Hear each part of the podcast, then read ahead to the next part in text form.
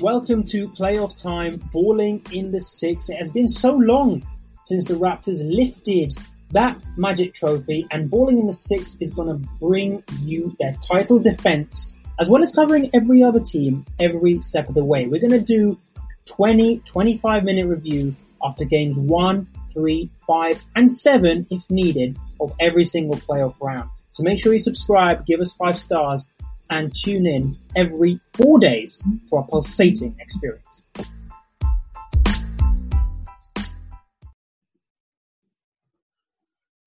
Toronto continued their defense with a 134-110 win over the Brooklyn Nets. It included 30 points from Fred VanVleet, including a record eight threes. It actually had shades of his performance in Game 5 against the Bucks last season, which he scored seven threes to give the Raptors a crucial win in the ECF. Um, this was actually the Raptors' well franchise record for points in a playoff game, and with 22 total threes, the franchise record for most threes made in a game. Now, throughout the Nets obviously don't have Durant, Kyrie, or even Spencer Dinwiddie. Should we be looking too deep into this Raptors victory uh, over what someone called a bum team in a, a broken Brooklyn Nets? Yeah, great question, Kamal. I think I said before going into these playoffs, I saw this Nets team as actually the worst team in the entire uh, Eastern and Western conferences of the teams that had been invited. I actually saw them as worse than this Wizards team just because of all the injuries they had and really having to rely on Caris LeVert for the most part. But what I would say from this game, Kamel, it was we saw in the first half the Toronto Raptors essentially completely blow out this team, and it was actually in the quarter that they, in, sorry, in the third quarter that they made things slightly interesting. So um, perhaps that brief stretch of play that they had during that period, maybe if they could replicate that over 48 minutes, perhaps this team isn't going to get as easily as swept as I thought before watching this game. Well, personally, I see it as this would lead to nothing in the street now because except for that third quarter, which the Raptors always a bit iffy and, and of course, which Nick Nurse wasn't happy with after, it was, as you hmm. said, complete dominance. And it took really a special performance. Uh, he scored 26 points and I think six or seven threes in that. And of course, Caris, Le- Caris LeVert, a LeBron esque performance 15 points, seven rebounds, and 15 assists. Um, it took that to even get within 24 of the Raptors. So I see this as nothing but a sweep. And in fact, we have game two right after this podcast is going to drop. And I think I'll be proven fully right in that aspect. Um, in terms of the Raptors, I didn't think Siakam had his strongest games. He went 18-11, so the double-double might cover up uh, some of what the eye test saw in that game, but I would hope that he's just warming up because really it took an excellent performance from Fred VanVleet to stem that sort of third quarter tide from the Nets and really get the Raptors to take back control. Regardless, uh, I see no prospect for a Nets win, and to be fair, not their fault. Right, well, uh, the next game, a very interesting game last night, was the Lakers versus the Trailblazers. And uh, Blazers, of course, going 6 and 2 in the bubble before winning uh, their play in against the Memphis Grizzlies. And suddenly they go and beat a Lakers side expected to sweep them.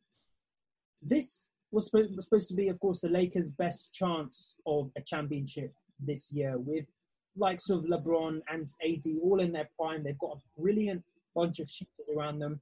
Albeit they have played very weakly the bubble. They've been last in a lot of different team statistics in the bubble. But should the Lakers be worried? It's a seven game best of seven series. Should they be worried? Yes, absolutely, they should be worried. I think going into this series as well, a lot of analysts have this going six or seven games to the Lakers because they've seen how dangerous this Blazers team has looked.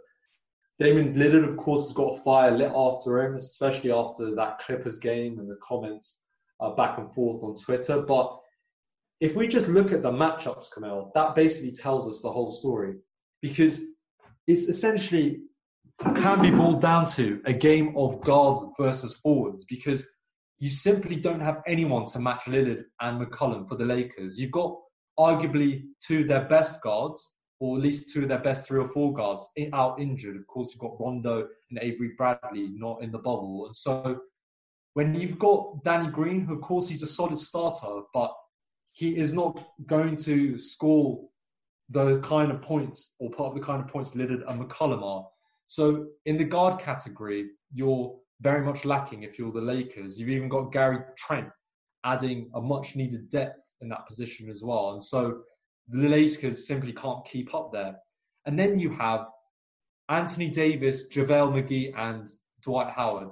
Um, however, really you want to cut that.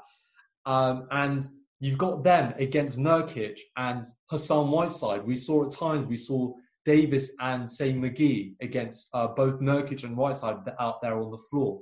And interestingly, you'd think that would be a smash and grab by the Lakers. You'd expect that those Lakers forwards to absolutely dominate that.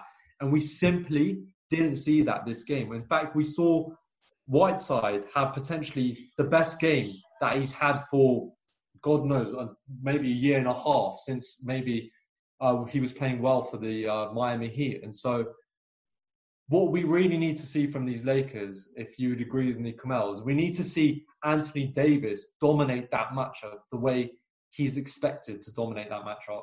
Yeah, he needs to play five, right? He needs to, you know, I mean, he was the Lakers' top, top scorer with 28, but he needs to really play underneath the rim or he needs to dominate.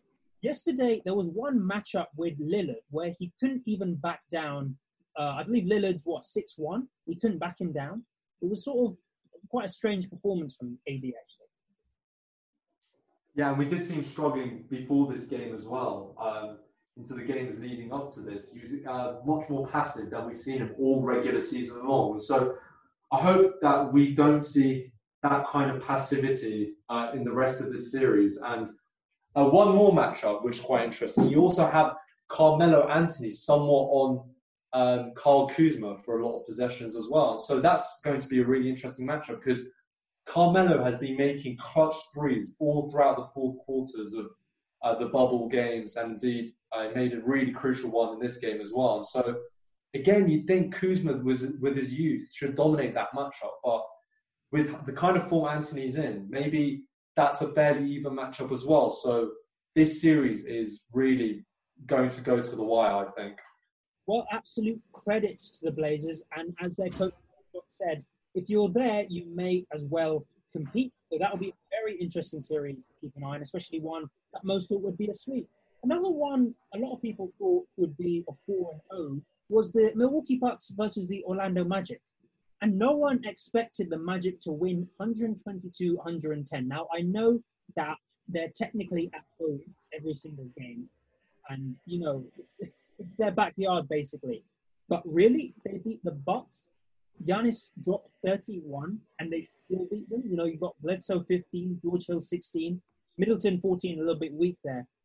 But really, you wouldn't expect Nikola Vucevic to absolutely dominate. It really reinforces the Magic's uh, reputation now. Of course, the first round last year. So it's in game one, Magic are unstoppable. Um, again, sort of are the Bucks sweating over the win game? Was it like it was for the Raptors, just a blip?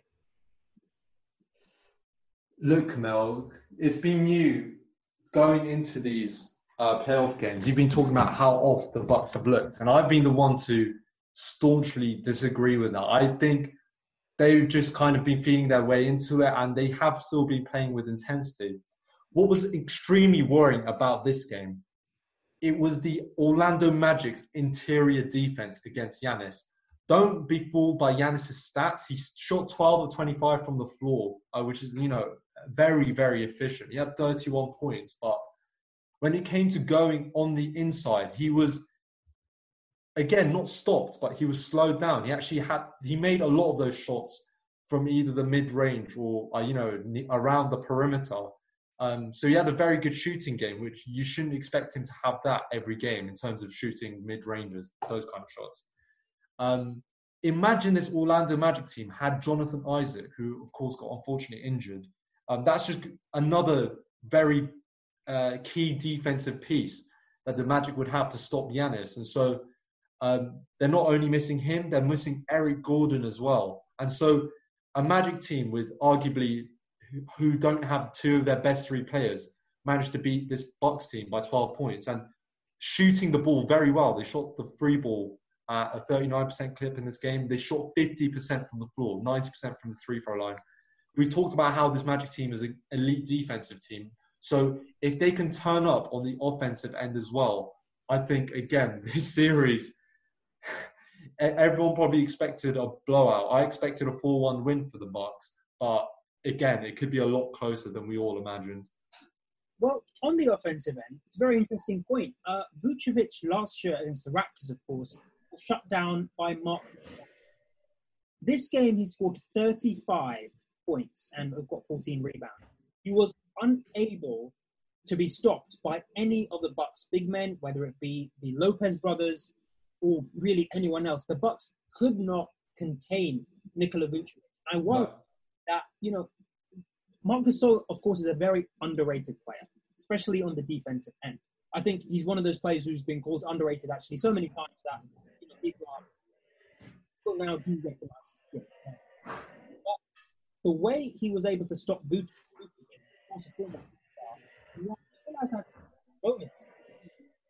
I do worry for the Bucks going forward now. I see this going to six games at the minimum. Of course, we might be proven very wrong, today. We'll see the game later. I see this going. We'll have to see. I think without Aaron Gordon, it could even be a blessing in disguise, uh, disguise because Aaron Gordon's had or had a very up and down regular season. He was particularly poor on the offensive end. So giving the ball, putting it in the, the ball in the hands of Vucevic, um, again, who had 24 shots to get his 35 points. Again, he's getting so many touches. Um, Markelle Fultz actually shot the ball well. He even had Terrence Ross shoot 7 of 13 from the field. Um, T- DJ Augustin had 11 assists. So you could just see on the offensive side of the floor, there's just a lot more synergy than you, have, you would have normally. And I think not having Aaron Gordon there, who's struggled so much this season, again, like I said at the start, it could be a blessing in disguise. Well, one team offense wasn't quite enough. It was the opening game of the playoffs, uh, and it wasn't enough for the Jazz. Donovan Mitchell dropping 57 in an overtime loss to the Denver Nuggets. It was just not enough against the likes of Jamal Murray and Nikola Jokic, who scored 39, 36, sorry, and 29 respectively. Also saw points off the bench from 19 from Jerami Grant and 14 from Monte Morris. Um, this was a very, very poor matchup because, of course, these two teams rely a lot on their home floor, the Denver yeah. or the Jazz. But sort of, it's a very um, commentator. I'm not sure if it was Van Gundy yesterday who was talking about how within the bubble everything is taken away and the only thing that matters is basketball. And we saw that perfectly in this game. We saw some brilliant plays on both ends, but I don't know what you thought of this game. I think in the end, the, the Nuggets' quality, their quality and depth, just showed. And it's something you talked about last week's podcast. But it's their depth and their ability to score off the bench that showed in the end. That's exactly it, Kamel. The two things we need to, well, the one thing we need to look out for is depth here. Because when we look at the Utah Jazz, of course, we all know they lost the second best player in the league. They lost Bojan Bogdanovic for these playoffs. They also lost Mark uh, Conley because um, he had to attend the birth of his child, and so he's looking to miss the first two games. And so we have that on the Utah end, and we also have the Denver Nuggets. They they are missing uh, both Will Barton and Gary Harris, so two of their best three guards are out. When we talk about depth, who's come in for the Nuggets? You've had Monte Morris coming off the bench uh, for them as a point guard, who's been extremely, extremely well played extremely respectively during the bubble. He's really stepped up. He had 29 minutes in this game, 14 points. He just has, you know, filled that position very, very well. The same with um, PJ Dozier. PJ Dozier's had important minutes during the bubble, and he's again played respectively, despite, um, you know, being this being the early part of his career. Whereas for the Jazz, who do you have as replacements? Donovan Mitchell actually played the point guard for this game, uh, point guard position, which is again part of the reason why he got 57 points because his usage was just absolutely ridiculous. But Instead, the Utah Jazz, when they could have chosen to start Jordan Clarkson, they wanted him to lead the bench. Uh, so it was an interesting decision. He ended up playing 39 minutes off the bench. But what did that mean? They ended up playing Juwan Morgan, who is in his first year for the Jazz, and he went undrafted. And his season stats, I'll read out for you, Kamel 1.7 points and 1.4 rebounds, 2019 2020 season, playing 6.4 minutes a game. And in this game, he ended up playing 25 minutes and he was a starter for the Jazz team. Not to say he, that he played poorly, he did only go one of five from the field, but this matchup was all about, or this game in particular was all about, like you just said, it was Denver's strength and depth. And that is why I believe we saw the Jazz actually leading going into the fourth quarter. And it looked like they were going to take this game. But the reason you could see Murray explode, especially in the fourth quarter and in overtime, he ended up scoring 20 points in both periods, was because those guys were more fresh. Um, they had more energies because they could rely on their teammates. Donovan Mitchell had to carry his team, and yet they could still not carry this win across the finish line. So depth is going to be the biggest issue, I think, for this Jazz team. It's going to be the biggest factor for both of these teams, and that's why I still predict the Nuggets to uh, win the series 4-1, as I did before the playoffs. Wow, well, I was just taking a look at my own bracket, and I uh, also predicted the Nuggets, but I predicted to go all the way to seven games. Um, you watched the, you took a particular interest in the next matchup, the Pacers against the Heat. How many games is this going to go to? The Heat, of course, taking game one, 113 101, mainly thanks to Jimmy Buckets, who, um, of course, had a very bizarre fourth quarter Raptors in the uh, game when the basketball came back. But he turned up. He turned up on Monday, didn't he? Yes. Um, very interesting game, Kamal. I actually had this series going seven games uh, going into it. What, what did you predict going into it? Heat in five. Heat in five, and that's the thing, Kamal. That I'm sure that prediction was made knowing that Sabonis is likely going to be out for the series. Yeah, indeed, indeed. I mean, um, from what I gathered, this yes, I obviously Oladipo only played nine minutes in this game. He just scored four, yeah. zero rebounds, zero assists. He's their main talisman, and without him and Sabonis, I don't see even with the likes of Doug McBuckets coming off the bench in TJ Warren's bizarrely excellent form, which you've mentioned before. I just don't see how they can get past the strength and depth of this Miami side uh, with the likes of Bam and Jimmy playing so well. And of course, Dragic, bizarrely, I didn't expect him to really be a factor in playoffs, but brilliant game. 24 points, six rebounds, five assists. Arguably the Heat's second best player. And again, he stepped it up in the bubble. So he, meanwhile, have got, ex- have got players on very good form. And of course, that's not even mentioning the addition of Andre Iguodala.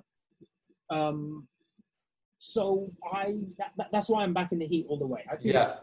Game, I'm back in the Heat all the way. You got anything? That's else? fair. Look, Kamel, th- those are all really good points you made.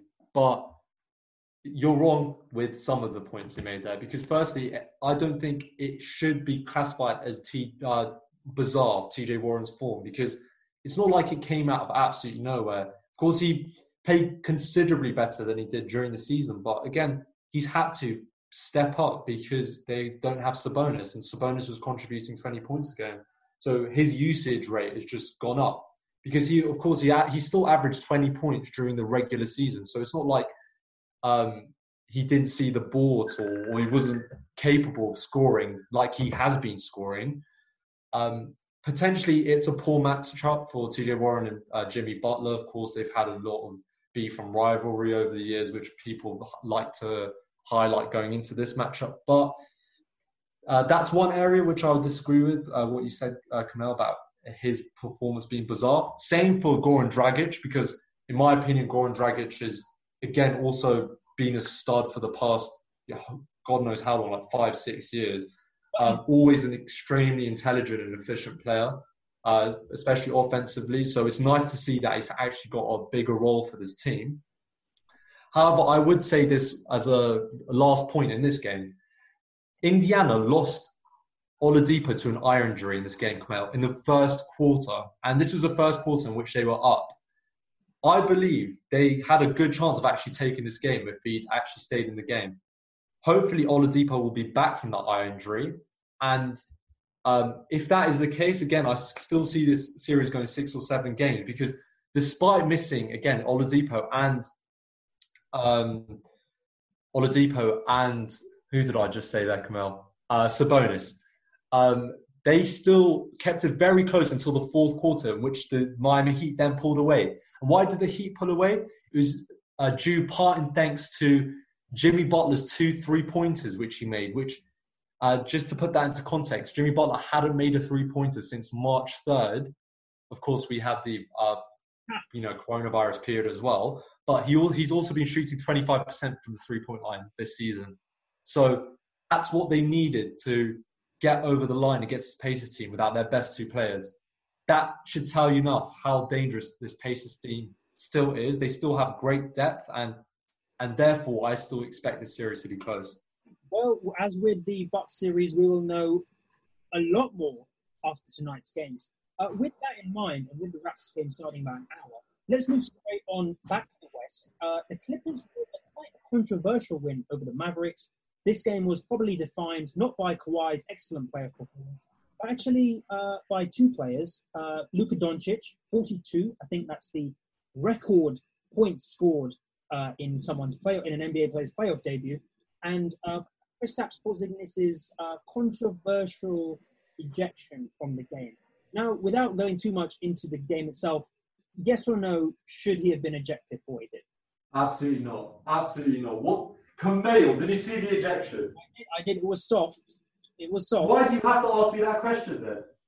I want to. This this is a response I wanted to evoke. That's why. What is going on? Look, I understand that was a second technical. Fine. I thought when I first saw it, I didn't realize it was a second technical. I thought he just got a straight ejection for that, and I thought, no, no, so, this is clearly the referees have been bribed. Okay, fine. It was his second technical, but in what universe was that a technical? He just pushed him. Was, I've never seen a player get a technical for a push in my life before. Yep, I mean this is this is playoff ball. This is intense. Uh, players like LeBron rallied against it. Luka was completely mystified after the game. The but, Mavericks were up, Kamel. They were up. Imagine how the game would have ended if Luke, uh, if Kristaps had stayed in the game. Hopefully, we'll see that. Uh, hopefully, we'll see that today. Really, um, it's going it's going it's going to be a really interesting series that because Mavericks are yes. absolutely elite players in Chris Kristaps and Doncic, who doesn't seem to be afraid to show up on the big stage. Um, but of course, on the other end, you've got PG and Kawhi finally playing together and combining 56 points. Um, back to the last Eastern game, uh, Celtics versus the 76ers. This is important, of course, because it will it's who the Raptors will play in the next round should they uh, get past the Nets. Um, again, it was the bubble duo who have been so elite in Orlando, Jayson Tatum and Jaylen Brown, combining for 61 points and just downing a Philly side who are hurt. You know, they're missing Ben Simmons big time. And it, it showed. I know the likes of Alec Burks, Shake Milton, they played well. Even Josh Richardson did a good job. And of course, Joel Embiid led that side with 26 points and 16 rebounds. But it, they, they, they need that they need that big playmaker back. And I think yeah. uh, will, this will be a competitive series. This will go to six or seven, guaranteed. But we need Simmons back for game in order to make that happen. And Camille, did you actually see Stephen A's rant here? Because he talked about how Joel Embiid, after starting five of five in this game, just I think he got ten more shots for the rest of the game. So he's starting five five in the first quarter. He then got ten more shots in the proceeding three quarters, and he, he was asking the question, why was that the case? Why did um, Embiid go through so many long stretches in that game where he barely got any touches? He was asking the question, why has Brett, why is Brett Brown just basically not giving him the ball in the post? And it was interesting to see Brett Brown's interview after because he actually talked about how because it became predictable with Embiid, that's why uh, the Sixers actually struggled because the Celtics then double teamed Embiid, and Embiid struggled in the double team and therefore had to pass the ball. Um, and so, my question to you is: Should it just be, you know, giving it to Embiid in the post and him playing bully ball? Because again, he's against a six-eight Daniel Theis, who's a starting centre for the Boston Celtics, or do you think uh, the Sixers should still focus on like a team ball approach? When Simmons is out, you've got to use you, you, you can use an abuse Joel Embiid against Daniel Theis. It's not like they're facing like a great defensive center like Al Horford or something, who of course is now now playing for the Sixers. abuse yeah. it. Brett Brown last year, there were calls for him to be fired after the Loftus one. Of course, that was very unlucky and based on, and you know, if Kawhi had missed that shot, uh, Philly could have well been going to the ECF and possibly beyond. This year, though, Brett Brown is being exposed as a unproven coach that cannot cut it in postseason. And this requires a lot of more conversation. There's a lot more conversation. Of course, I could be completely disproven within the next week or so, but that ends my thoughts on this game. All I'm going to say is I'm going to wait for Simmons to come back before. Yeah. Um, and the final matchup. This was last night. Uh, James Harden predictably dropping 37 in a 123-108 victory over the OKC Thunder. Uh, any particular thoughts on this game? For me, I put it. It's number eight on our list because it was pretty unremarkable. Yeah, there was good offense on both sides. We saw Harden go off. We saw Gordon play very well. Even Jeff Green contributing on the other side. Chris Paul uh, almost going for a triple double, one assist away from it, and uh, Gallinari lighting up from beyond the perimeter. But apart from that, nothing too remarkable about this game, in my opinion. Um, I would stick with that. I think it is very interesting that, or a little bit surprising that the Thunder didn't overcome a Rockets team missing Russell Westbrook, of course. Um, they would know that with him looking like he's going to come back, really, they had to take this game, or at least they have to take the next game because if they then go down to oh without Russ, that's you know the best chance that they had during the season gone. And so the next game will be extremely crucial for them. One thing again that surprised me is just how little Steven Adams was getting the ball in the post. He did end up with 17 points, uh, shooting 7 of 13 from the floor. Again, grabbing 12 rebounds. He had an extremely solid game. Steven Adams usually does. But when you're playing against a team without a center and you have somebody as strong as Steven Adams, and again, I don't know if you've seen, you know, his offensive development uh, this year in particular, Kamel, but I think, for example, his touch around the rim is fantastic. Um, okay, maybe he doesn't have a hundred post moves in his arsenal, but I really like how he plays in the post. He plays it very intelligently, and so I would like to see the OKC uh, Thunder get the ball more to Adams in the post, and there he's also a very capable passer as well.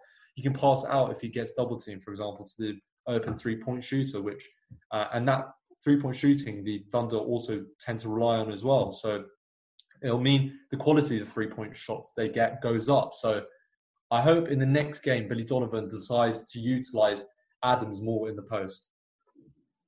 Great. And with that apt analysis, we're going to leave the conversation here. I hope you've enjoyed this rapid opening game of the playoffs wrap. We're going to try and do this every two games until the first round is completed and then temper it just a little bit. Uh, but yeah, as always, make sure you subscribe to this podcast, give us five stars, and tune in every two days because you know no one's really got time to watch ten hours of basketball a day except us, of course. So uh, we'll give highs and lows of every single round of games. Well, thanks very much for joining me. Peace out.